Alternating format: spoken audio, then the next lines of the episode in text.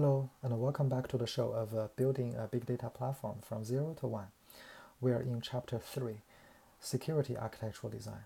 And uh, in this episode, we'll talk about storage encryption. Encryption of the data is to use cryptography to add an extra layer of security on top of your permission control system. For example, you may already have the role based access control in your blob store, and you may already have a SQL authorization on your database so that only the right people with the right role can access your data. However, that may not be good enough. What if the intruders uh, impersonate using a good role and uh, now can access all your data?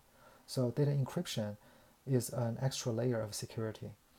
Usually it means any data before you send to the data store will be encrypted and uh, every time you read it, it will be decrypted. And there are a lot of services, especially in public cloud services, uh, they are uh, automatically managed. But you can still choose uh, the level of customization based on your comfortable level of how much you want the public cloud providers to manage for you. For example, the lowest level of encryption is you rely on the public cloud provider's default encryption they will do decryption, encryption behind the scenes without you even know. And uh, behind the scenes, they will manage uh, some uh, particular uh, cryptographic keys on behalf of you.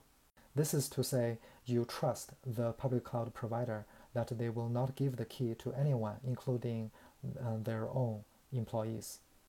The second level is you still rely on the public cloud vendors to do the encryption and the decryption on behalf of you.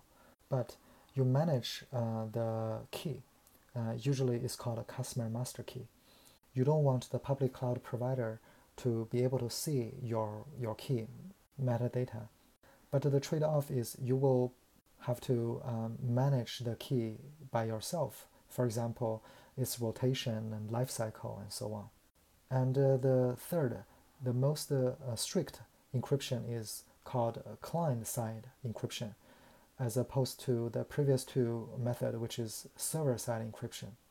In client-side encryption, you encrypt the data before it even enters the public cloud vendor's data storage, and you decrypt them by yourselves as well. And there's no way the public cloud provider can encrypt the data.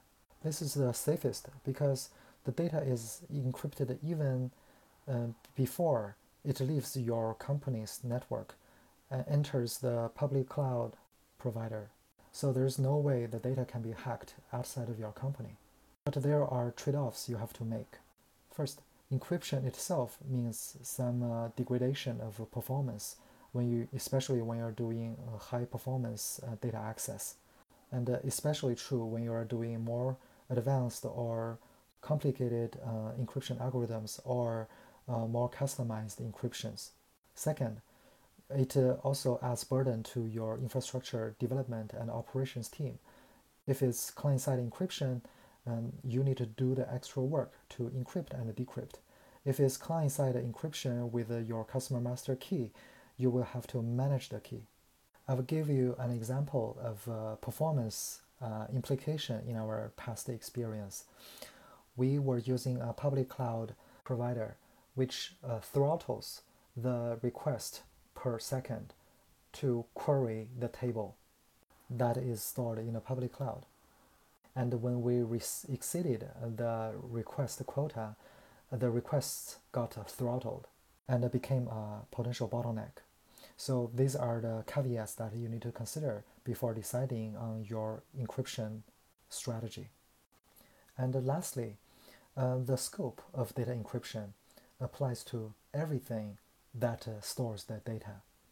In the modern technologies, that could cover anything, including uh, blob storage, uh, block storage, uh, databases, cache, file systems, queues, or anything.